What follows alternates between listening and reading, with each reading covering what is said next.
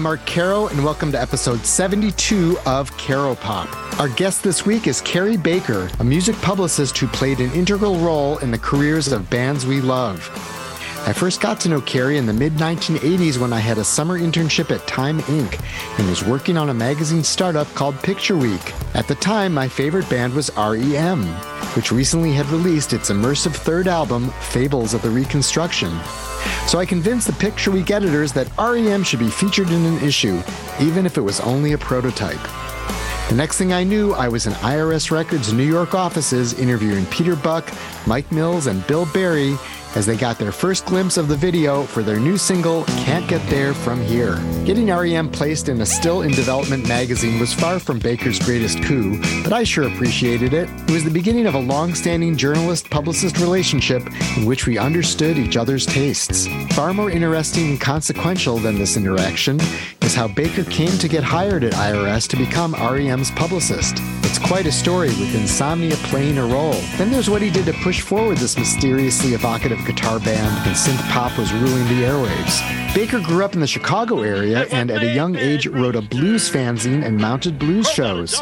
When he saw a blind guitarist perform at the Maxwell Street Market, he wrote up a profile of him and submitted it unsolicited to the Chicago Reader.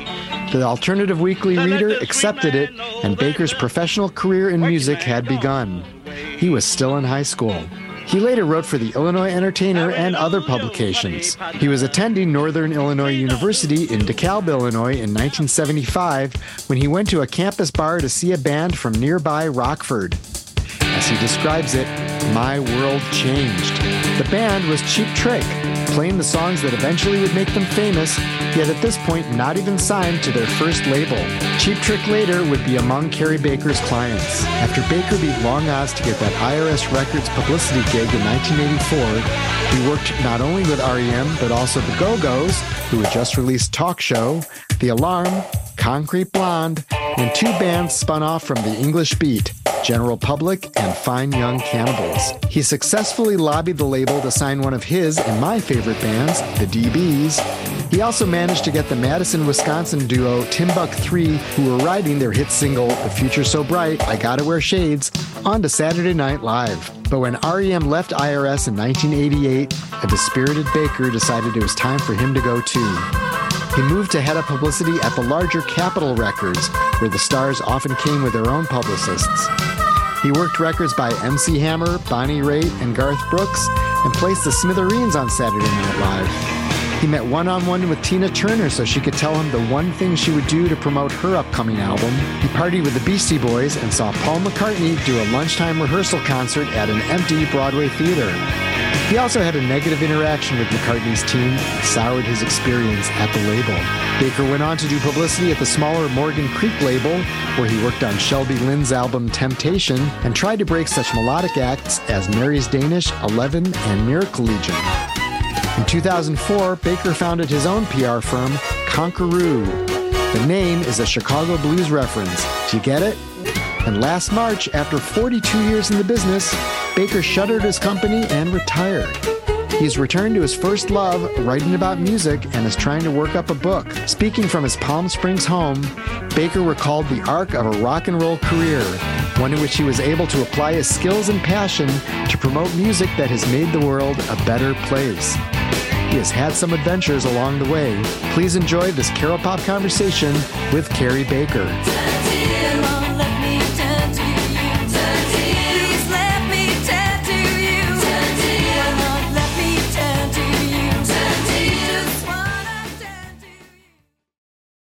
I'd worked for a Chicago label out of Glenview, Illinois called uh, Ovation Records from about 1979 to 81. A lot of a lot of country, which was very good for a uh, Jewish urban punk rock kid from from Chicago. and It taught me country and positioned me really well for the Americana. That plus REM later. Uh, right. and, and, the punk rock I was listening to, I was all set for Americana. It's still, still one of my favorite genres of music. But no, I worked for uh, for Ovation Records, a label that was very much under the national radar, and despite uh, the hard work I put into it, uh, it just was what it was. And to catapult that to to, to IRS. Uh, and, and suddenly have a new album by the Go Go's Talk Show and new album by REM Reckoning and Declaration by uh, uh, The Alarm and, and uh, the Bachelor Party soundtrack, which had the Flesh Tone single, and eventually Concrete Blonde. And uh, I rallied to help get the DB signed. And, uh, you know, from, from the embers of English Beat came General Public and Fine Young Cannibals. Uh, and uh, you know, it was a, an amazing way to come into the West Coast and to come into really over the radar uh, music publicity. I worked very hard, and uh, I think I realized I had I lived here. I made this change when one night, a few weeks into to, to living in LA and working at IRS uh, on the A and M Records lot. I'm walking through the A and M lot. It's now about eight o'clock. It's dark. I kind of forget that this is the A and M lot, and I hear this trumpet and it's it's it's uh, it's Herb Alpert, and I'm like, holy shit! This is Herb wow. Alpert playing trumpet at his office at about eight o'clock at night on the A and M lot. I think I live here, so I, uh, you know, my car with my my my my modest uh, dented, rusted. Uh, from Chicago uh, slush, uh, Nissan Sentra was parked next to Charlie Minor, the senior vice president of radio promotions, Rolls Royce, one of two that he owned. And I said to myself, I get it. You know, I will never make as much as uh, a guy who's national head of radio promotion for A&M, but uh, I'm damn lucky to uh, to work here on this lot with with REM and with with all these great bands and equally great coworkers and you know I just learned so much. It was you know the the, the late '80s for me were, were an amazing time of personal growth and and even though I don't like to look back, live in in, in the past. I mean, I, I don't think I ever had more fun working than between 1984 and say 1990, uh, my IRS years, and uh, though they were a little more challenging in corporate, my Capitol years. Yeah. Getting, getting to party with uh, the Beastie Boys on the rooftop of the world famous Capitol Records building was something. Uh, seeing Paul McCartney do a uh, a noontime uh, rehearsal at, a, at, a, at, an empty, dark Broadway theater. I was in New York that week, and I thought, who could I what journalist could I bring to this McCartney rehearsal who's really going to appreciate it? And I immediately thought, I would have. You you would have, but but but I, I thought of. I, I, think I thought of you as being in Chicago, so uh, I asked, I would have I would have come to New York for that. Well, you would have had about uh, 15 minutes uh, to get there, but I I would have done it too. I ended up uh, asking Mark uh, Bill Flanagan, uh, who was then the editor of Musician and later the the head of, head of editorial for MTV Networks and VH1 and now CBS Sunday Morning, author of many books. And right. I get to his office to pick him up at uh, uh, Musician Magazine in the Billboard Viacom building, also the home of, of MTV. And uh, in his office, um, and by now I really felt like I was a Midwestern boy who'd arrived. Uh, there's Bill Flanagan, but there's also Elvis Costello and his erstwhile wife, Cott, Kate Cott, uh, and the four of us went down, took a walk down to Broadway and uh, into this theater and saw a, a, a, fundamentally a private rehearsal. The you know the five of us and a few others uh, in this otherwise empty Broadway theater at noon on a, on a Tuesday or Wednesday or Thursday or something. And uh, you know Paul, who I've never met, uh, comes right up to Elvis afterwards, and that's that's how I got to meet Paul McCartney. Um, in fact, I later worked with Ringo, so I guess I've met two Beatles. Yeah, that's right around when Paul and Elvis were uh, writing songs together. Because that's right. Because they had a few co-writes on that "Flowers in the Dirt" album, which was the first that's one right. he was touring behind. and which is the one that I worked on. I mean, I didn't really work on it because he had a uh, independent publicist of his own who was very protective. And in fact, I think I pissed him off by asking him for more uh, details on on Paul so I could communicate, uh, you know, better at, at marketing meetings and uh, I heard he got really pissed at me and, and, said some bad things about my, my my nosiness or something to the chairman of Capitol EMI, uh, uh, eventually hastening my demise. But uh, whatever, uh, you know. It's terrible to want to know more information about a client you're trying to promote. That's a really bad thing. I would. You guess. know, it really is. all I was doing was trying to to be in the know.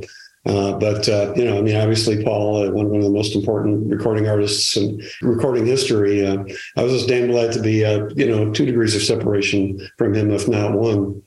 And you know, got to work with Hammer and and Bonnie Raitt uh, you know, the whole team of us worked. Uh, I mean, I, I, can't take singular credit for what, what happened at Capitol. We, I had a staff of about eight people on two coasts. But uh, one significant thing is that uh, I really had plenty of work to do, and I didn't need any additional work. Thank you very much. at Capitol. I, uh, you know, came in early in the morning and I, I left with my head spinning at about, uh, you know, six, seven at night. But I was asked by the manager of Garth Brooks, uh, who, you know, of course, Garth was on Capitol, but Capitol Nashville, which was a very separate staff doing a very separate repertoire and, and, not really part of my staff nor my responsibility. But could I possibly help Garth Brooks at all? And uh, I said, I'll try. You know, I mean, I, I knew the manager and I, I, hung out with her a little bit and knew her a bit, uh, did what I could. And uh, she took note of that, which then helped me at a later incarnation in my career when, uh, you know, she set me up with a, an interview with Sony Nashville. I actually got a job offer there, but wasn't sure I wanted to move to Nashville. Wasn't sure I wanted to leave California. I'm still sure, I'm still not sure I'd want to leave California. Uh, I've been here now for most of my life. Uh, yeah. 39 years this year. I was going to say that one of the things when I met you, I felt like you were a kindred spirit. Part of the reason was that you were working with bands that I loved, like REM and Let's Active, um, you know, and then later the DBs, and you know, and, and I like the Go Go's as well. And you know, IRS was a cool label, but also, you know, we both are from Chicago or Chicago area. I grew up in Evanston, um, and we also both were college journalists. Mm-hmm. So, you know, you were pursuing journalism beforehand, which was part of the reason I would guess that you were good at this and that you understood what journalists wanted and you understood what music fans wanted because you loved the music. Um, where in Chicago did you grow up and how much did that Chicago I, I was background? The, uh, I was born on the West side, literally born on the West side, but whisked immediately to the South side. Uh, and I lived at 89th and South Shore. I went, down there a few years ago and not as not as glamorous as it sounds. Uh, it's gone downhill a little bit. Kind of reminds me of like North Sheridan Road a bit, but uh, it's it's abutted by uh, steel mills and, and, industry, and not on the shores. I you know I guess I forgot that. Anyway, I was very young when when we moved to Wilmette, just north of Evanston, and uh, fortunately, uh, I had a few major influences. Uh, a a science teacher in junior high in Wilmette knew that I was not really did not have proclivity for science, but somehow or other, the science instructor had a very expensive, uh, because they, they are expensive, subscription to Billboard. And he would bring me every issue of Billboard. I'm now about 13 or 14, hooked on pop music and reading Billboard and and and uh, you know uh, learning about the insides of the inside of the music business and thinking this is what I think I want to do. Uh, when I got to uh, high school at New Trier, uh, I walked right into the radio station, an actual 88.1 FM, you know, broadcast station, not carrier current, not not not just in the uh, lunchroom, but I mean a real radio station that broadcast from about you could get it from about Lincoln Park uh, down the you know Lake Lake Michigan shore all the way up to about uh, maybe the state line, uh, Zion, uh, Kenosha. Uh, I once got it down to Fullerton, and I was thrilled. Um, anyway, I did a blues show for them, and uh, I also started a blues fanzine. Uh, but one day I was taking a walk through the Northwestern campus. Uh, you know, I, I, wasn't in college, and even when I was, I didn't go to Northwestern. But I, uh, uh, I used to like to hang out in downtown Evanston, better record stores. I'd go there after after school sometimes, and I was taking a walk through the student union, and there's this thing in 1981 called 1971 called the Reader I'm like, the what? And, and it looked a little like the the Seed, which was a an underground newspaper, but a little more legit. It's like if if if an underground newspaper and a you know traditional daily newspaper mated, there'd be this thing called a weekly. And uh, you know, I didn't know from the Village Voice, and I didn't know from the LA Weekly that wasn't even around yet. This is one of the first, and I uh, I had been down to Maxwell Street Market in Chicago. My father had taken me there because he wanted me to see he thought I would only want to see it once, uh, but he wanted to show me where he had shopped as a young son of East, Eastern European immigrants. And um, so we went down to, to, Maxwell Street, and you know, lo and behold, there are all these street singers with slide guitars, and I'm like, holy fuck! And so I so I see this thing called the Reader, and I think, you know, I met this blind street singer, maybe late 60s. I mean, I speak of somebody in their late 60s now, and seemed really old to me then when I was 13 or 14. But I, uh, got his phone number He's playing like slide guitar. His name was Blind Arvella Gray. Uh, and uh, I thought he'd be a really good article for this Chicago Reader thing. So I called him up and I got a few new quotes. I mean, I'd met him and we had spoken a little bit in person, but I, I got a few new quotes. I asked him some questions, some of it just for background narrative. And I sent it uh, typed up to the Chicago Reader, 11 East Illinois Street, uh, 606, whatever. Right. And, uh, um, and I thought, yeah, yeah, uh, fat chance. And I went back about my life. Uh, anyway, there it was in print like a, a week later. It was like, wow, uh, I can do this. So I started covering shows and doing interviews for them at the Aragon and suddenly I was like this 14, 15, 16 year old writing for the Chicago Reader. And, and they had better writers than I did. They had uh, David Witz, who was a very good writer. He's kind of out of the business now, I think. There was eventually John Milward, you know, very erudite. And, and I, I'd never considered myself to be, you know, like scholarly when it comes to music writing. And eventually Don McLeese uh, and a few others. But uh, they let me write for them, which was very good of them. And uh, I went down and did a number of different interviews and, and a number number of different genres. And you know, I liked I liked uh, rock and roll, uh, uh power pop. Uh, I was liking things at the time like uh, glitter rock. I was liking Lou Reed. I was liking ELO. I was liking the Move. I was like you know Badfinger.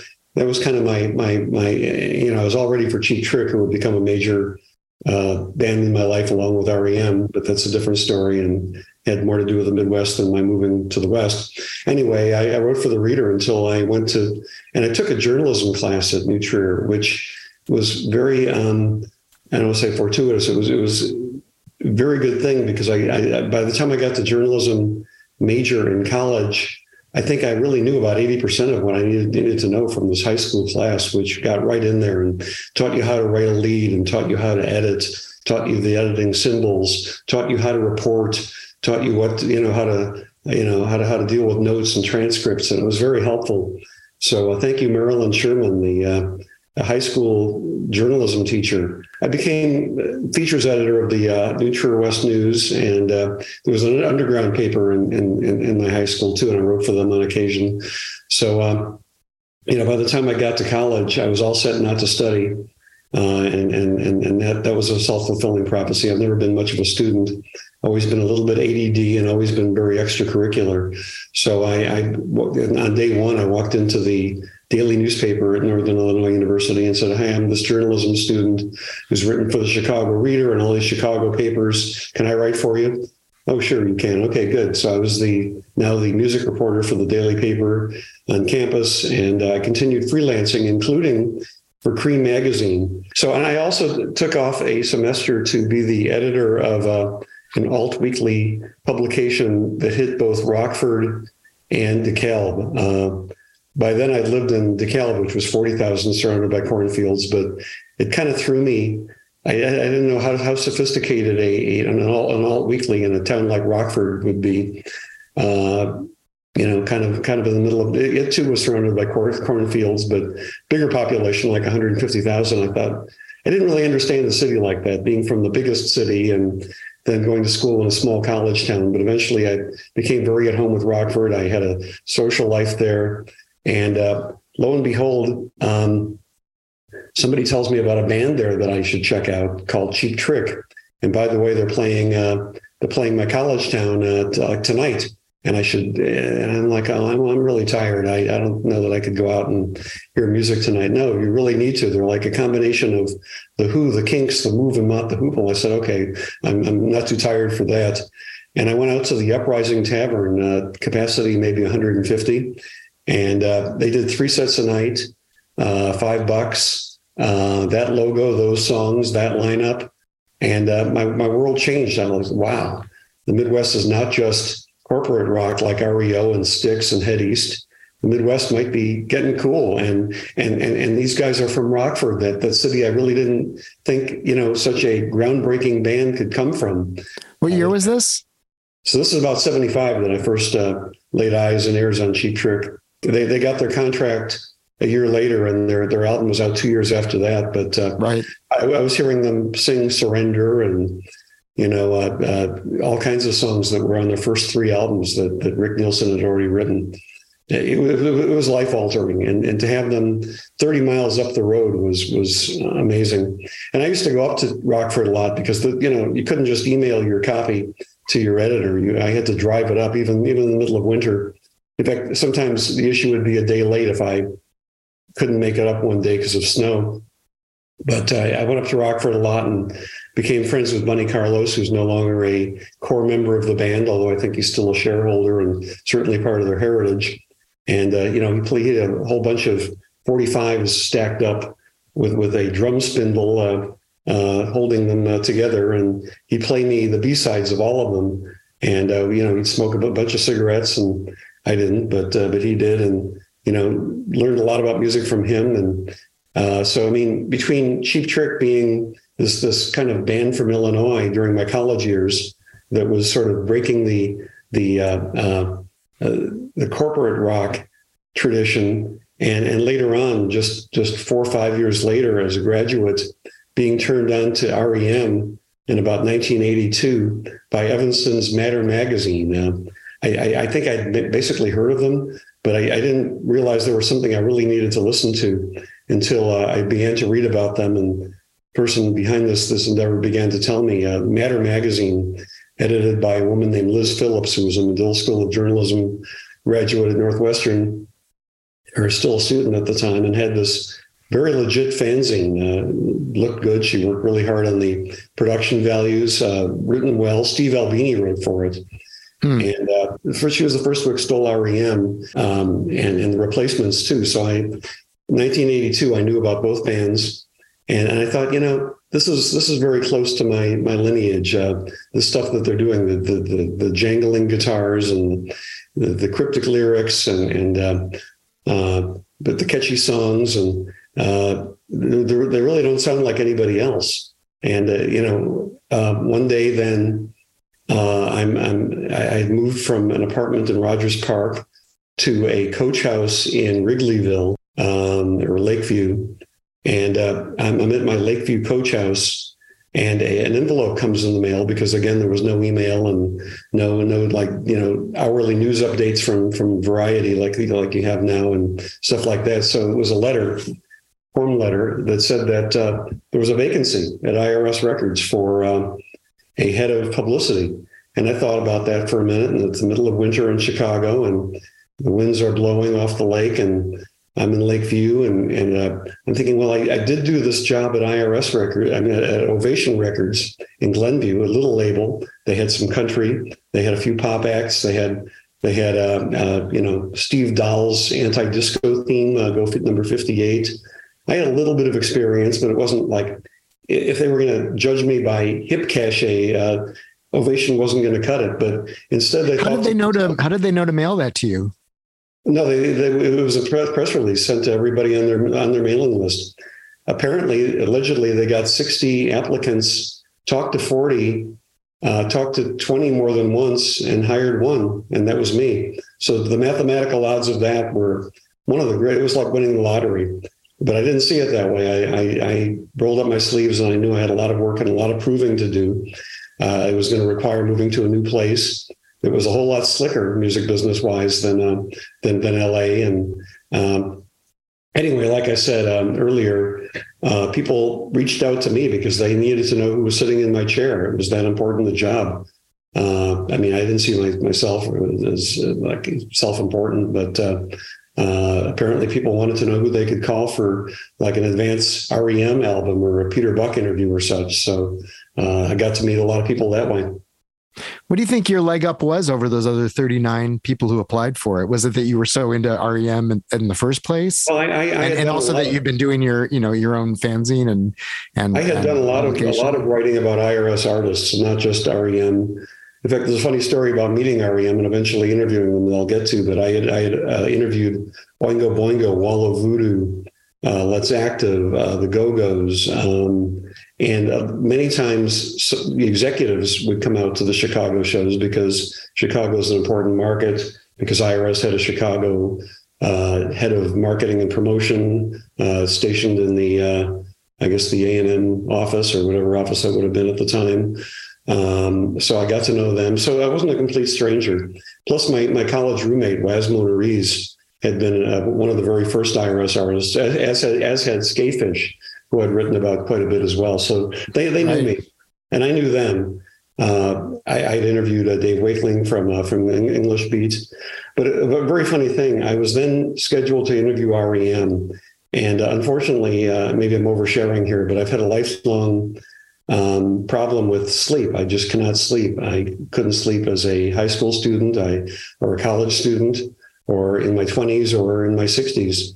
Uh, I've just always been challenged for sleeping. I just have a, a mind that just won't uh, quit uh, chattering.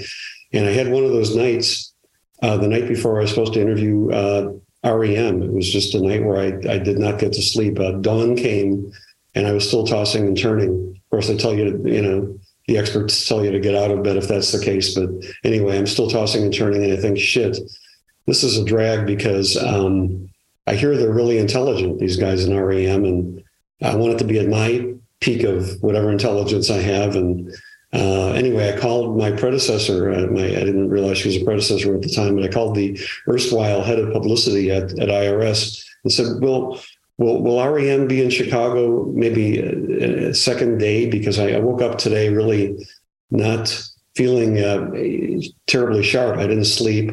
Uh, I didn't really wake up. I, have been up since last night. I uh, I really should have no business interviewing Peter Buck today or Mike Mills or or Michael Stipe. And uh, the, this person at IRS said, "Well, just put the the microphone in front of Peter Buck, and, and he'll he'll do most of the talking." And I took that that advice, and you know, as, as I later came to know by working with him, Peter's very loquacious, and I, I say that as a compliment. He he's, he's talkative, but he has great things to say. He's funny, he's personable, he takes an interest in the person he's talking with, but he does talk. So uh, that was pretty good. Um, and they were staying at a at a friend's apartment. If you can imagine REM staying in an apartment, crashing on floors and couches uh, in Ravenswood when they played Park West in 1983. Um, that's what uh, that's how I found them. So the, the couple that that um, had the apartment were making dinner all the while as I was interviewing them at about four in the afternoon, and they asked me to stay for dinner. And I'm like, "Wow, well, that's very nice of you. That's an honor." But now, when they really find out that I'm a blathering idiot because I'm I'm losing my second wind, but I got a third wind, and uh, I was even like chattier and, and more happening over dinner. Uh, this is without any sleep. Uh, you know, beer helped, and um, um, I think a little bit of coffee all day helped. Uh, but I made it through dinner. So one day I was at the, uh, I was at work at, uh, at, at IRS on the A and M Records lot, and um, I'm walking to my car. I didn't hear trumpet that night, uh, this particular night, but I'm walking to my car with with REM's manager, and I don't do many uh, imitations or accents, but his is kind of hard to avoid with me. And he says, Cary, you know how you got this job now, don't you? And uh, I, I, said, uh, well, uh, uh, no, not really. I mean, I, I interviewed for it. I, uh, they, they like me. what were you going to tell me? They said, well, you got this job because we we met you that night and we liked you. You did? I mean, I was like, I, I had no sleep. So I've, I've learned to fake uh, fake it well without without sleep. Um, that was probably uh, you know the, the, the pinnacle of, of all of that. But uh, I'm glad I made. They, sub- good, they subliminally gave you uh, motivation to not sleep now because things worked out well when you didn't sleep. That's right. That's right. Things work out best when I don't, which is most of the time. But um, um, now there are things like meditation apps and legal cannabis and all kinds of things to help. Um, uh, but anyway, no. Uh, so REM repeatedly was a major, you know, facet in my life. And uh, just last month, I guess you could still call it last month. It was early November, and now it's the end of December. Uh, November fifth, uh, Big Stars third started. It started in L.A. And I, I've given up my publicity career, except that I still do it for this um, foundation that I'm a part of called the Wild Honey Foundation. You can find it on Facebook. And uh, Wild Honey is, is an organization of music freaks and geeks and historians and collectors and crate diggers and journalists and behind the scenesers. Uh, I, I, fit in there pretty well. Uh, and, and they, they produce uh, very ambitious concerts, uh, all of which are benefits for autism research because the, the guy who started it, Paul Rock, has a son who is autistic who was writing symphonies, incidentally, but uh, is nonverbal. Anyway, uh, uh, you know, there have been tributes to Big Star. There have been tributes to, to Buffalo Springfield, to the Beatles, to the Beach Boys, to the band, and that's just the B bands, uh, to the Kinks, to the Loving Spoonful. Uh, they just did Big Star again this year, so uh, it was a pleasure to to run into Mike Mills of REM again. He was very approachable. You know, they all are. I was not able to make it to uh, the 40 Watt Club in, in Athens, Georgia, a few weeks ago for the 40th anniversary of Chronic Town. Just just certain things, you know, are not doable. But uh, um, but I was really happy to hear that uh, it was a great event and all the members came and I was there in spirit. What was your approach to selling REM? Like, what was the thing that you brought to the table when it came to breaking REM to you know a bigger and bigger public? That's a good question. I'm not sure I had an angle. I think they were just very well, very well situated by then as a band that was climbing. I continued to make them available. Uh, I continued to feed the press um, with their um, college radio progress. They would always go number one in college, and I would always put out press releases about that. I, I, you know, just in general, I wrote a lot, a lot of very big proposals, including a 20 or 30 page proposal to Rolling Stone. By now, it was about 1988, and Rolling Stone had always covered the band and always gave them a feature, but um, they hadn't put them on the cover. And before I was through, I wanted a, an REM cover. So I put together 20 pages. Only about three or four of that was uh, my writing.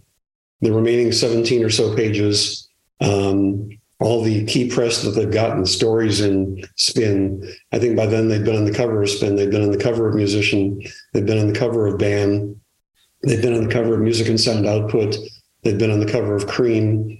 They just hadn't been in Rolling Stone yet. So, um, um, you know, I just kind of used all of all of the credibility that they had to try to foster more credibility.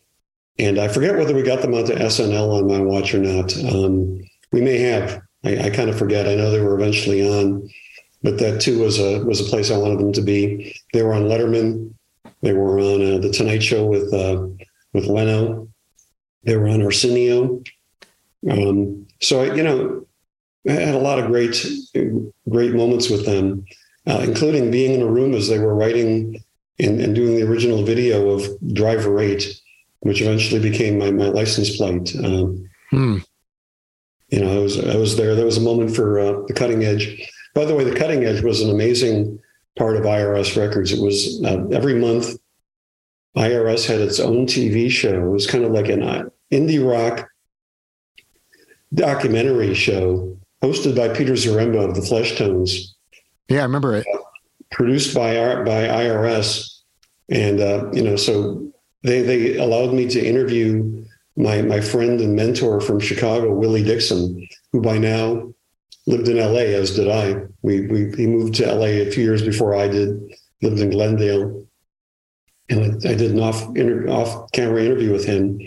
Um, and uh, you know that that show ended up changing the world in, in a lot of ways. Um, sometimes they would do a show surrounding surrounding a regional scene, and they did it. They did a cutting edge episode, pretty much uh, detailed, chronicled the the music scene of North Carolina at the time, which was the DBs, Chris Stamey, Peter Holsapple, Don Dixon, Marty Jones, um, the Windbreakers, uh, uh, uh Dexter Romweber, uh, Mitch Easter, Mitch Easter, of course.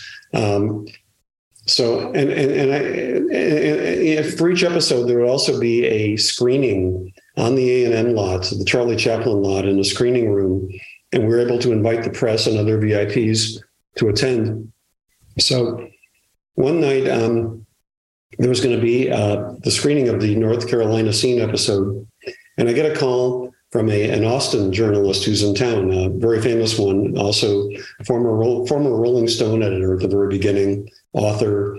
Uh, I think he wrote for the Austin Chronicle and the Austin Statesman. Ed Ward, very famous rock uh, journalist, music journalist, and he was in town. And um, I always ribbed him because I was actually I always stood in admiration of him because he wrote me a letter of rejection from Rolling Stone. I was 13 years old and I deserved the hmm. letter of rejection, but I was very flattered that he bothered to even like put put a a buck slip and a, and a typewriter and write to me and, and, tell me why this didn't work. And I forget what the reasons were, but I mean, it was, you know, the 13 year old trying to write for Rolling Stone for, for one. But anyway, we became friends and uh, South by Southwest did not exist yet. I really hadn't been to Austin much, although I have cousins in Texas and one of them took me there one day, but didn't know a whole lot about Austin. Um, but I invited him to the screening. And after the screening, he comes up to me and says, he says about the, the North Carolina scene. He said, That's no scene. You want a scene? Come down to Austin. In fact, I, I, can even get the Chamber of Commerce to, to, to, help defray the cost of coming down to Austin. So I introduced him to the producer of The Cutting Edge, Carlos Grasso. And uh, those two started talking. And sure enough, the, the Chamber of Commerce and uh, there, was, there was like an Austin Music uh, Union or committee all helped bring The Cutting Edge about four people and cameras from LA to Austin. Whereupon uh, they they uh, you know there was quite a scene going on at the time. There was the Reivers, there was the True Believers, Doctors Mob, Poison, uh, no no, Doctors Mob, uh, True Believers, Dino Lee, uh, Daniel Johnston. Um, the list went on and on. And some of these people became famous after they left the bands they were in at the time, or certain bands like Zeitgeist changed their name to the Reivers. Right. Anyway, uh, there was a duo from uh, from Austin by way of Wisconsin called Timbuk Three, married couple. Uh, Timbuk Three referred to the fact that the third member of the band was a beatbox. So two guitarists and a beatbox, and very quirky left of center songs and they got signed. And uh, they had a hit with The Future So Bright I Gotta Wear Shades on IRS, all because of this uh, cutting edge uh, exposure that we had to Austin. That's the band we signed. And they got into Saturday Night Live. I actually, uh, they had a number, a top 10 single with uh, The Future So Bright I Gotta Wear Shades. Right. It's a huge, huge song. Huge song. Very, very quirky. Um, and I happened to call South. Uh, I happened to call Saturday Night Live at a time that they were in need of a replacement act because their musical guests had had a canceled on them, and they're like, "Could could we get them by by Thursday for rehearsal?" I'm like, "You, you, get you get them in two hours." Yeah, uh, they they flew out to New York, uh, made the Thursday rehearsal, and uh, played "The Future So Bright" on, on on Saturday Night Live. It was one of my culminating events uh, at IRS Records, uh, working with them and, and, achieving that for them. So, I mean, they never had to hit that big again. They weren't a career band in the way that, say, REM was, but um, you know, it was it was it was crazy. It was amazing to get this couple from uh, Sheboygan, Wisconsin, uh, by way of, of, of, Austin, onto Saturday Night Live, and they played every other uh, late night show while they were while they were at it. Were you at SNL with them? I did not go, which was a big mistake. to go back to REM, so you're saying that you actually saw them writing Driver 8? They weren't really writing it; they were working it out. Right. Yeah, because I've I've always read that Bill Berry sort of originated that one, and obviously yeah. they have a very collaborative process. But I find I find Bill their whole Berry process fascinating. Big, big, Bill Berry, as I recall, was a big uh, creative factor in, in Driver Eight. But you know, they all shared band wide um, credit on all songs was kind of hard to know who wrote what. I think it's safe to say that Mike Mills wrote "Don't Go Back to Rockville." Right. It's safe to say that Michael Stipe wrote the bulk of the lyrics. Um, it was an interesting dynamic between the members. And they didn't fight over publishing because they shared everything. That's right. They still have management. They are still managed in legacy uh, by the same manager in Athens, Georgia. Um, you know, because they still have business, they still have royalties, they still have sync licensing, they still have uh, record sales, reissues, uh, interview interview requests, everything but a reunion. Exactly. And, uh, that's fine with me. I, I, I think I, good for them for not reuniting. I mean, sure, it would be great to hear some new REM music, but good for them for, for you know, remaining resolute about that. So, at what point in the process would you hear each new REM album? Like, would they say, okay, here's here's Fables of the Reconstruction, here's Lifes Rich Pageant, you know, this is what you're going to work. And and That's would right. you be excited to hear it? Where did you have Uh, well, and- reactions about specifically about like, oh, this one's going to be huge, or this one's wonderful, or this one's challenging?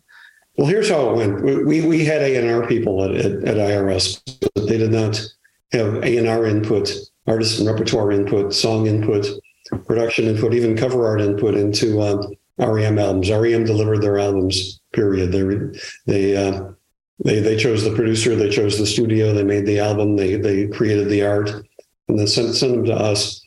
When when they were sent to us, I think you know the president of the company might listen to it, but then he would run off somebody would run off uh, cassettes and I would listen to them on cassette in my office, in my car, at home.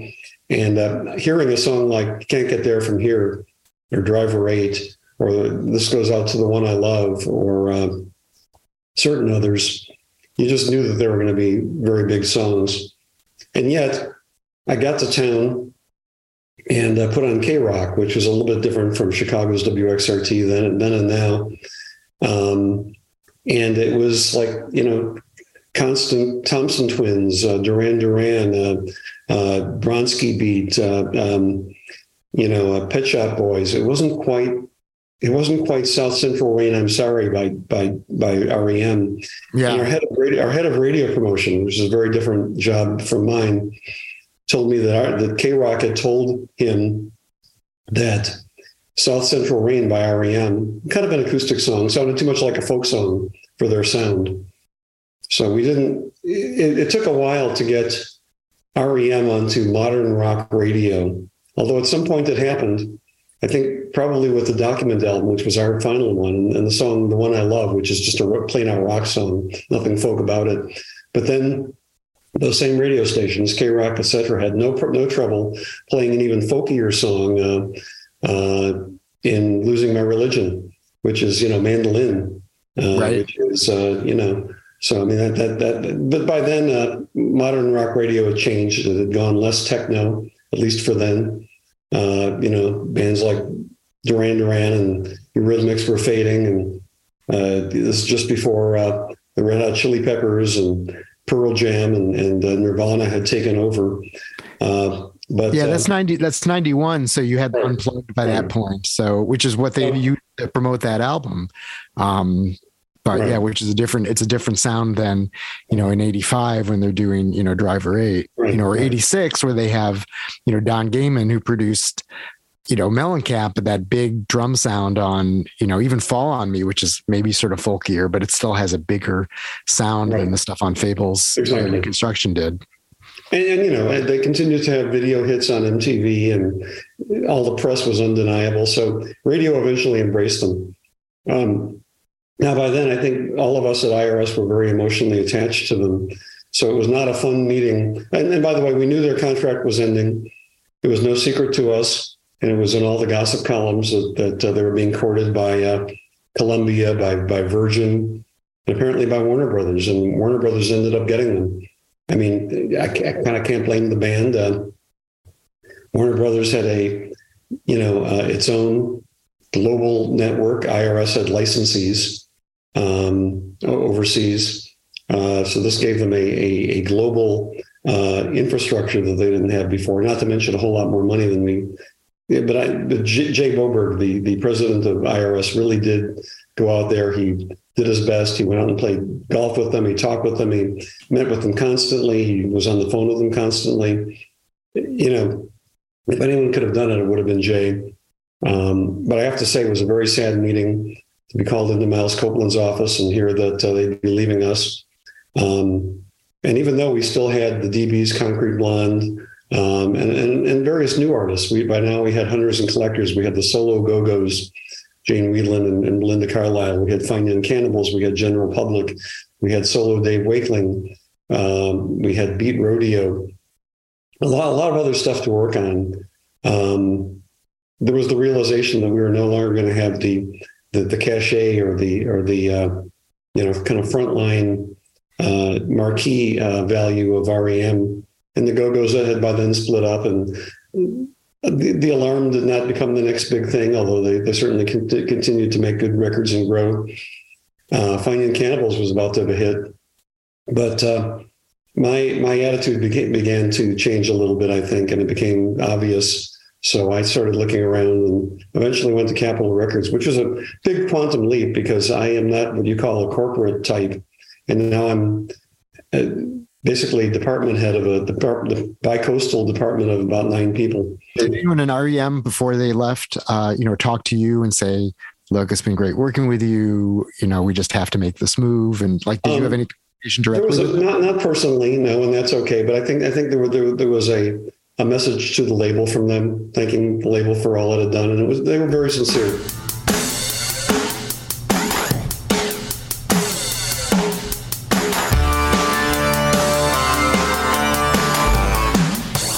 What was the culture shift like uh, going from IRS to Capitol? I had to look in the mirror. I couldn't just wear a t-shirt and you know bad jeans to the office. Um, there was a lot more dressing up for for starts. There was a lot more. Uh, the, the executives were more developed as executives. They they they they they had comfort level as executives, which which I didn't immediately have, and and now I was not a vice president, but a department head of a very big department. Um, it was a lot more corporate. Uh, some of them went out drinking afterwards. I never really got into that. Um, probably a million things I could have done to ingratiate myself more into the corporate culture, but uh, it just wasn't me. Uh, but that's okay. I did my, my little publicity thing and I, I, continued to call press and I had nine people helping me. Plus for, for the, the really important artists or ones that, that had it in their budget, we had an independent uh, publicity as well. Uh, uh, people like uh, the Beastie Boys had their own indie publicist. Um, Paul McCartney, as I, as I mentioned, had his own. Um, so, uh, you know, I was very surprised when Tina Turner um, not only did not have her own independent publicist, but one day I, I, came to the office wearing like a bad t-shirt and bad jeans, and I had no meetings. And I get a call from her her um, her manager at the time, who uh, I won't try to imitate his, Austral- his Australian accent, but it was good day. Uh, Tina would like to meet with you and she'd like to meet with you at half past 12. I'll never forget that, half past 12, uh, at the Sunset Marquis, at her cottage in the Sunset Marquis Hotel in West Hollywood. I'm like, today? Uh, I mean, I, you know, dressed like a, you know, I, I, I, I, I dressed like a homeless person today. Doesn't matter. She'll see you at half past 12. Uh, ask for, ask for her by this pseudonym at the, uh, at, at the uh, desk. So I did. I got there at half past, past 12 Get there at 1225. I knock on her door and Tina lets me in. And I, uh, I, I, think to myself, well, you know, I, I need to ask her how she envisions the best Tina Turner publicity campaign to, to be? What, what, what does she want out of this? Does, does she know a lot about publicity? What what, what worked and what didn't with uh, her uh, you know previous Capitol record that was the, the, really big hit? Um, and she said she just wanted to do one interview, one interview only with uh, a writer from Vanity Fair, and that was it. I said, "Really? You don't want to do two or three or four or a hundred? She said, "No, I just want to do the one." And gave me the gave me the writer's name, and uh, I called uh, called that writer at Vanity Fair right after our meeting and got him on the phone and said, "Do you want the the only interview that Tina Turner is going to give?" Sure. So so that was easy. Um, but I got to meet another legend um, was it a was it like a really great interview that you could use for you know in place of all those other ones she didn't do? Oh, it was it was amazing. It was you know months later because of the lead time, uh, but sure it was it was it was an amazing interview. And plus, she was Tina Turner, a world class pop star. I mean, by then she was she was not from of the Chitlin circuit. She was hanging out with Bowie and Jagger and living in sure. and, you know a whole different person from the one that she you know when she was married to Ike. What was she like in her uh, cottage?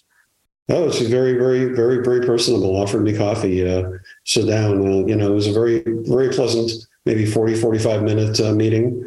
Uh, but the agenda was very short. She wanted to do that one, inter- one interview and one interview only. Uh, so that was cool. Smithereens. Um, I, I, I, you know, known about them since they were on Enigma and Capitol acquired Enigma and, you know, took the, the Smithereens and Poison under wing as as core artists. And uh, I had a big team of indies, etc. Uh, the whole staff was working on the Smithereens. Eventually, we got them on on, on the Saturday Night Live, which was great.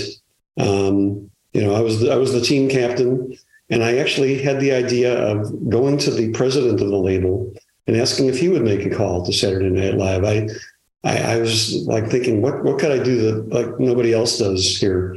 And I, you know, I didn't know that they would necessarily know the the name of the president of Capitol. I mean, not not not household, um, but uh, um, but he called uh, along with all of us, and eventually they too had a uh, a vacancy, and know, we got the Smithereens on. So you know, a lot of good things happened at Capitol. Um, yeah, Smithereens, I would think, are right in your power pop wheelhouse. Oh, Those oh, yeah. are good records too. Oh yeah, oh yeah, definitely, definitely my power pop wheelhouse. Uh, I had quite a few power pop wheelhouse people at, at IRS from from Let's Active to the DBs to the Balancing Act, uh, you know, et cetera, there too. So, um, and, then, and then that continued as I went on to uh, maybe not Enigma Records, where I went for a, a, cup of coffee after Capitol for some reason, but I went to work for a label called uh, Morgan Creek that had Mary's Danish and a group called Eleven that were kind of like the Beatles meet Lenny Kravitz, but strangely power pop. You send me the 11 record. I reviewed that record. I liked it too. I'm, I was going to actually ask you, and I'm wondering if 11 is the answer, but I was going to ask you if there are bands that you thought were going to be big that weren't big. Well, I was kind of hoping that uh, we could break Mary's Danish again uh, at, at, well, at Morgan Creek. They had, I reviewed them too. They had a big K Rock hit, and and there was no reason that uh, uh you know, they couldn't have an equally big hit, but it just wasn't. And uh, Miracle, Miracle Legion, critics, critics, darlings. We had Shelby Lynne over there. We had Janis Ian with the album in which she chose to come out of the closet. Um, so I mean, you know, she, she was very frank about that, and I was very uh, upfront about it when I was pitching interviews, and she was very happy to talk about it. She, you know, was very happy to come out of the closet, and just so happened it was on my watch. So working with her was was amazing as well. Shelby Lynne uh, had that that album that I mentioned. It was kind of a transition between Music Row and um, uh, you know recurrent kind of indie self. Um, she was a rebel. We knew it. Um, that was part of the part of the pitch. Um, we had Little Feat. I mean, obviously minus Lowell George, but uh, uh, they've been that way for like you know 35 years without right. years without Lowell George. So uh, um, we had the first their first first post Lowell album, which wasn't uh, wasn't a bad album at all. Miracle Legion, Eleven. That's pretty much it for three years. A few of those had second albums, a few of them didn't. And from there, I went to a label that I really liked called uh, Discovery Records.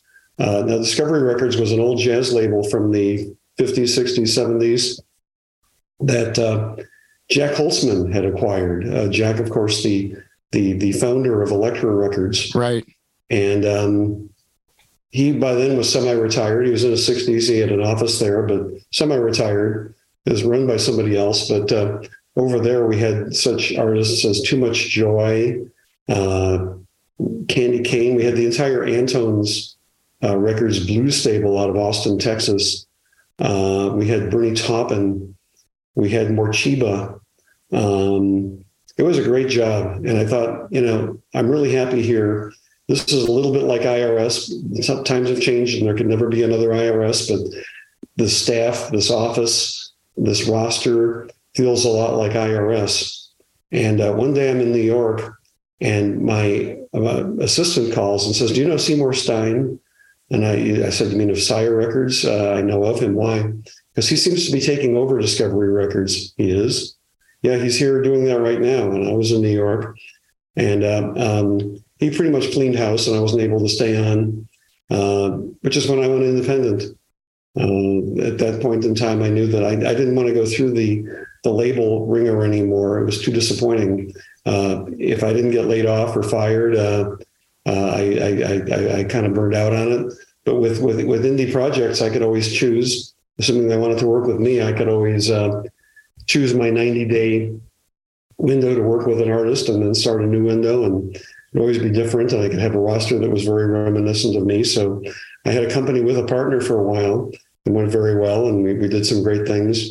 And uh, then I started my own company, Conqueroo, which uh, I always thought would be the company that I retired from. And that is this year I retired, which is crazy to believe because I'm not an old person.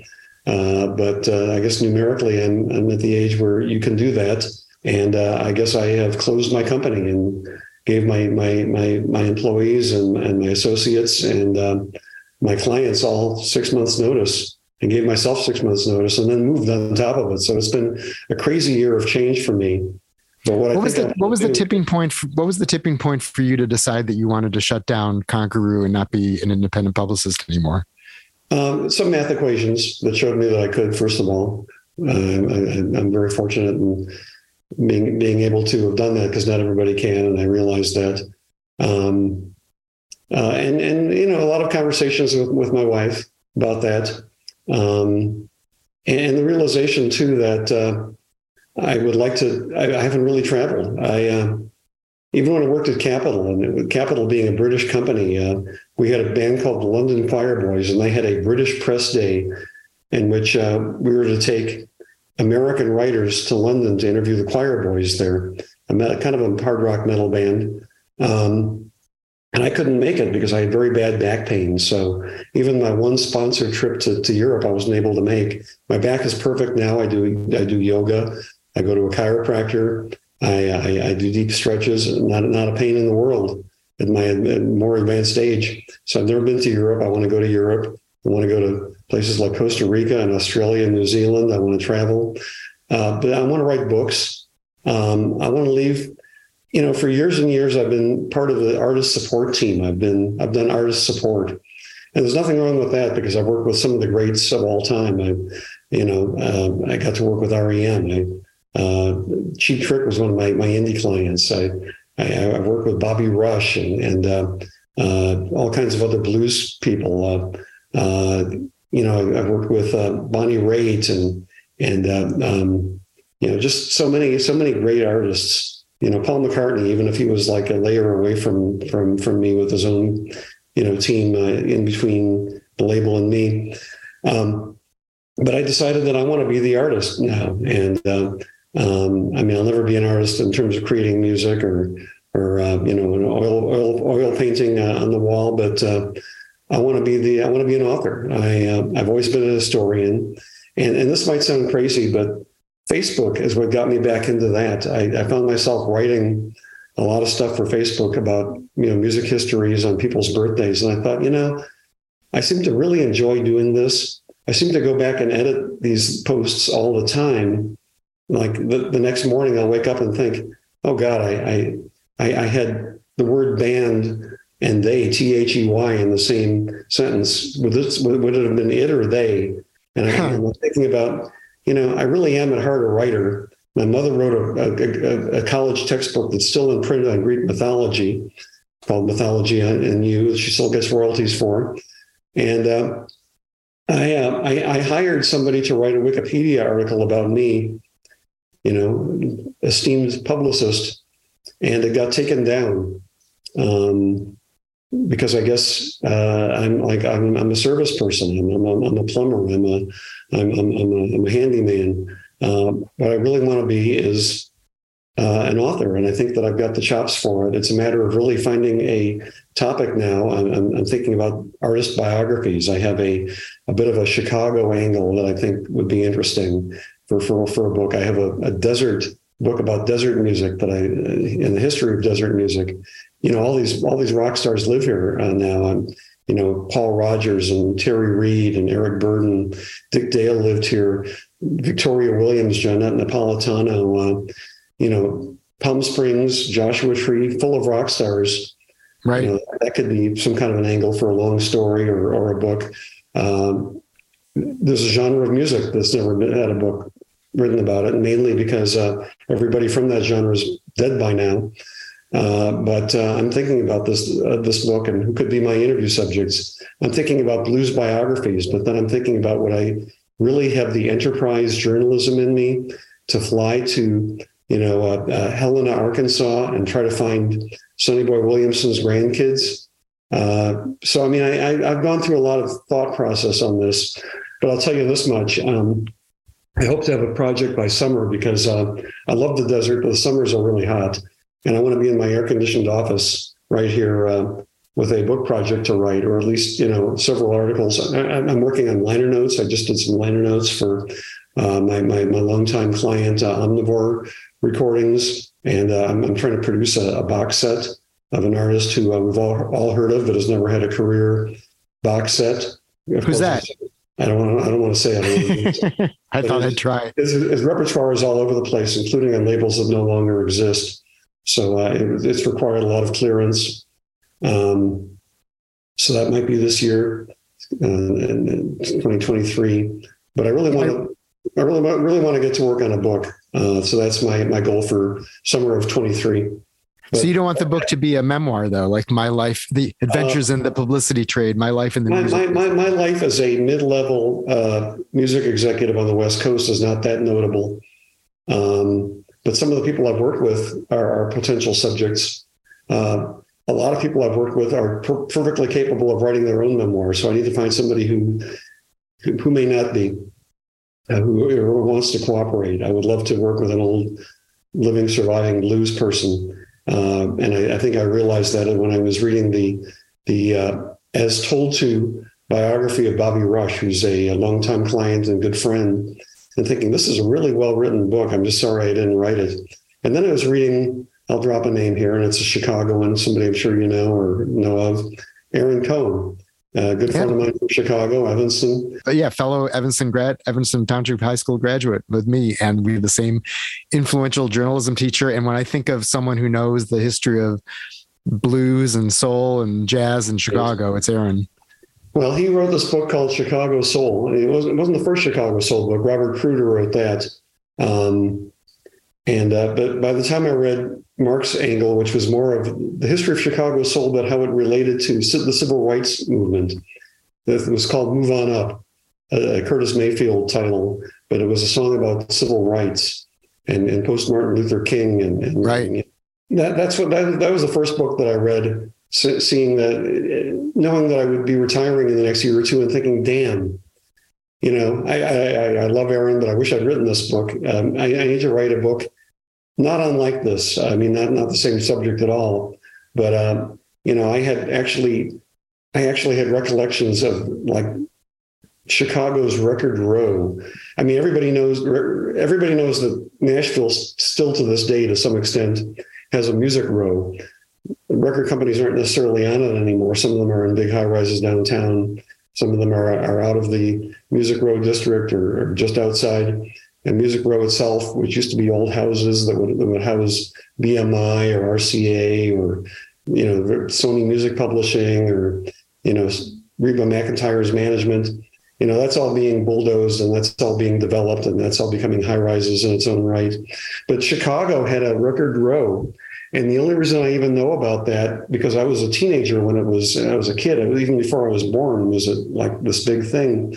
But I was music director of my high school radio station, uh, to, to, to, go back a thousand subjects, uh, in Winnetka, Illinois, WNTH 88.1 FM. I was the music director, and part of my job was to uh, to round up all of these um, records that you know for airplay, and, and station wasn't going to play all of them, and I managed to take a, number of them home. But uh, one day they, they, they told me, Cary, get, get us the Woodstock soundtrack. We, we definitely want the Woodstock soundtrack.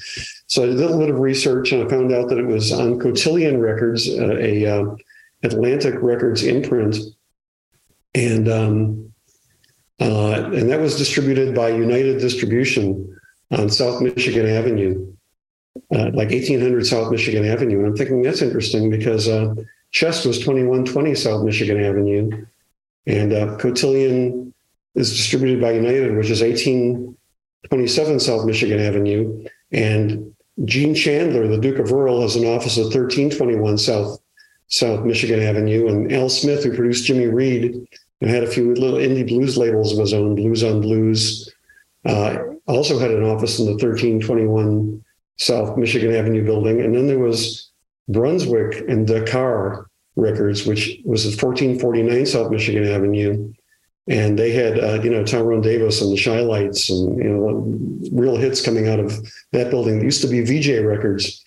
Then there was the shuttered chess building at 2120 South Michigan Avenue. that was first taken over by a guy named Gerald Sims, who was a uh, session musician, but eventually taken over by um, Willie Dixon, the Willie Dixon family for those as the Blues Heaven Foundation. And chess was around the corner at 21st and Prairie, but still, you know, record row. So there was this whole record row. And uh, I'm just sorry that, you know, I think there's been a TV special on it. I never really got to write about that, but that was part and parcel and part of the risk I ran when I left Chicago that I would no longer be this like go-to authority on Chicago music. But you know, now that I have time to think and recollect, and I've, I've consulted some of the interviews I've done back then, I'm thinking there could be a good book in some of these interviews, updated. Um, so I don't really know. I discovered a rockabilly scene in Chicago, but then there's a book that just came out about mid, Midwest country and Western. So I don't know if that's covered there. Um, uh, and then, of course, there was the whole sort of emergence of new wave and indie rock. I mean, I interviewed uh, Ministry for their first album. Al Jourgensen came to my house. We were like the two least likely people to ever to, ever to like be in the same enclosure, uh, same house, doing a story together. But he came to my coach house in Wrigleyville, and we did we did a uh, Illinois Entertainer cover. So I have all these interviews, and uh, I'm, I'm trying to you know figure out what might be a good way to either package those or might, what might be the unifying thread or, or, or what. But you know, it might harken to my Chicago years. It might not. It might be like I went to I, mean, I went to Americana Fest this year as a retiree, but as a music fan because I still go to these things as a music fan. Went to the African American Music Museum, thinking that something here might jog my my my my psyche. Uh, ah, you know, right here, there's an exhibit on somebody who ought to be a biography. So I'm, I'm, I'm letting my I'm letting myself reassociate like that, but I really am trying to find a a, a book to write during the hot desert months because uh, that'd be a good indoor activity.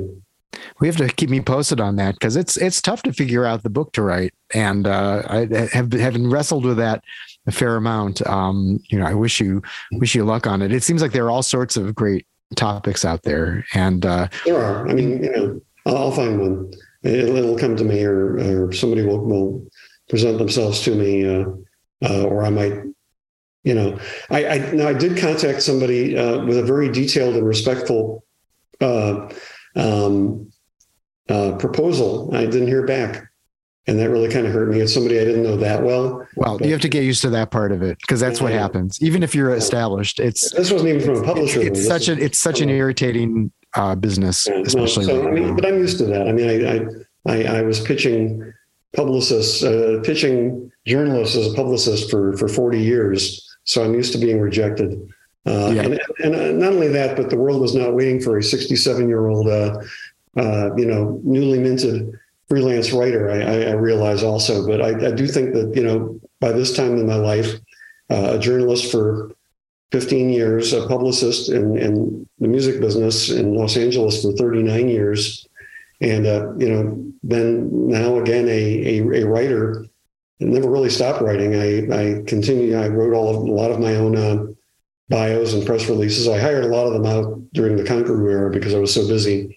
But uh, for all the record companies, uh, you know, I always wrote the the artist bio well, we had a staff writer at Capitol, so I, take that back. But you know, I, I, was able to step into that role at any time that I needed to. At Morgan Creek, I wrote all the uh, the written materials again, and at Discovery. I wanted to point out, by the way, that uh, you know Conqueroo, the name of your company, is a Chicago blues reference as well. Willie Dixon. That is that is correct. That is correct. Comes Hoochie Coochie Man. Hoochie Coochie Man, and uh, also I'm a Man by Bo Diddley. If you look at the lyrics to that as well, you'll find Conqueroo. Which was first? Um, good question. Probably Hoochie Coochie Man. Probably yeah, look before rock and roll. But uh, since then, I've been to uh, Schwab's, Schwab's, a, a, department store on Beale Street in in in, uh, in, in Memphis, where they, you, you can buy a John the Conqueror root, or you can buy a Mojo, or you can buy a Black Cat Bone uh, you know, all of these used in voodoo rituals in the South.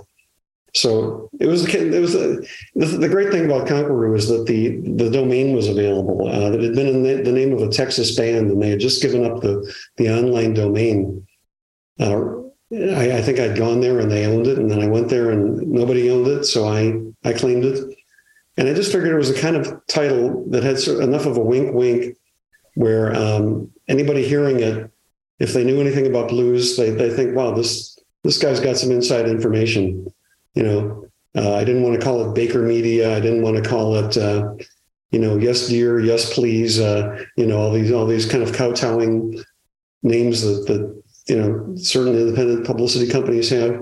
It was just going to be called Conqueroo, and not not Conqueroo Public Relations, and not Conqueroo Media, just Conqueroo, and uh, deal with it. And uh, so people did deal with it for. Uh, I think between 14 and 18 years that I had the doors open. It was it was a yeah. great and the last thing I want to ask about Conqueroo, and, and, obviously, you know, it's you felt like it was time to um, time to retire, and and and you were able to, and you have other aspirations. So those are very positive reasons to you know make that kind of transition. Um, how much had the business also changed between when you started and now? I mean, obviously it's changed a lot, but like how much, what, what were you feeling the most in terms of like what was different from like 84 to, you know, 2022? Well, I mean, you know, uh, we sent advanced cassettes of vinyl albums in 1984. Uh, advanced cassettes were key. Uh, now you can just send it to somebody as an MP3. And obviously, none of that existed. Um, I came into the world of, um, social media very naturally. However, um, so I, I, totally understand the the workings. I think of Facebook and Twitter and even Instagram. But what I what I really feel that I'm too old for at this point is TikTok. So we'll let the TikTok generation of record promotion uh, arrive without me. Uh, that'll be fine. I mean, not that it would have affected the work that I do, which was dealing with journalists and those who actually write, you know, long form stories about music. But um, you know, I think I think TikTok is probably a, a good cue to the exit stage left. Uh, I will never be totally cutting edge. Um, a lot of my friends who I respect, who are, who are writers, have great things to say or articulate things to say about the best recordings of the year, recordings by uh, Taylor Swift or Beyonce. I know that I'll never have the words for for that. I mean, I, I say that as one who's going into a writer, but also in, in terms of how the business has changed a lot of uh, a lot of pop music is no longer really based on the blues rock model. I'm, I am of the blues rock model, but I'm also the folk music and country music model. But then so is country part of the blues rock model. Um, sure. So enough is changing so that I think at 67, and I'm very public about my age. Uh, it's probably a good time to uh, uh, to, to do other things. And, and there's enough that I'm passionate about. It's a great time to listen to music, by the way. And I've been going out to hear live music, and I'm still every bit as strong as I was when I was 28. I out two, three nights a week. The only problem was finding live music to go here out here in the desert. We had a, a venue in Palm Springs for a while that that's that's that's on pause. We put a few that are out in Joshua Tree or uh, nearby Yucca Valley uh, three three great venues there that I go to. Long drives, but then hey, it was a long drive for me to drive from Studio City, LA to Santa Monica, LA to go to McCabe's or or to drive from Studio City, LA, where I live, to the Grammy Museum for an evening program um, in the middle of rush hour. That, that, right. that, took an hour, and I was bumper to bumper. Now I'm 80 miles per hour going through mountain hairpin turns, but it's still 45 minutes. So you know, it's different, different experience. Like, like life is different in every respect, just about now. Uh, there are a lot of things that, that I see the next day on Facebook that happened in LA, and I think, ah, shit, that would have been a great event to have gone to, or a great party that I would have been invited to if people thought I was local. And I actually do come in for things. I do come in for concerts and parties, but uh, can't make it to everything. Well, congratulations on you know making this transition and you know having having done so much you know great stuff and you know having all these really interesting stages and also being like this is what i want to do. One of the hardest things is to know what you want to do and then actually to do it. So so well so, a lot of people are not as lucky as to be able to change uh, from their their day job. Um, a lot of it was luck a lot of it was hard work. Uh, it took a little bit of persuasion but but here i am.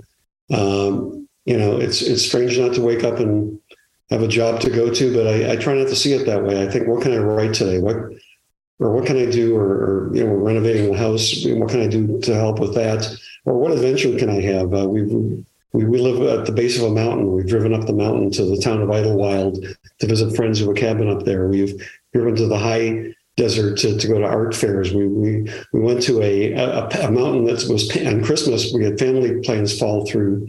We drove to a, uh, and you can see this on my Facebook, a uh, like a mountain that was painted over a period of 30 years. An entire mountain was painted by a guy who made it a shrine to God, and and that's down by a a sea, an, an, inland sea called the Salton Sea.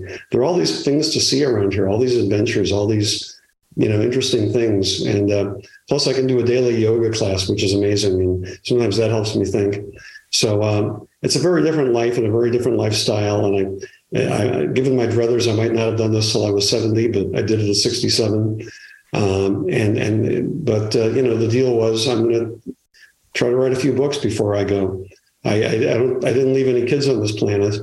Um, so the books are going to be my kids. Wonderful talking with you, Cary. Great talking to you. Thanks so much. I appreciate you doing it, Cary.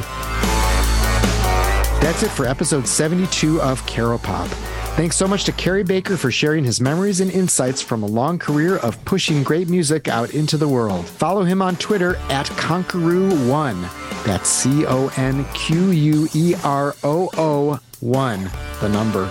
He writes a lot about music there and even more on his Facebook page. Caro Pop is produced by Chris Swaite, whose future is so bright, well, you know. I'm Mark Caro. Please follow Caro Pop on Twitter at Caro Popcast.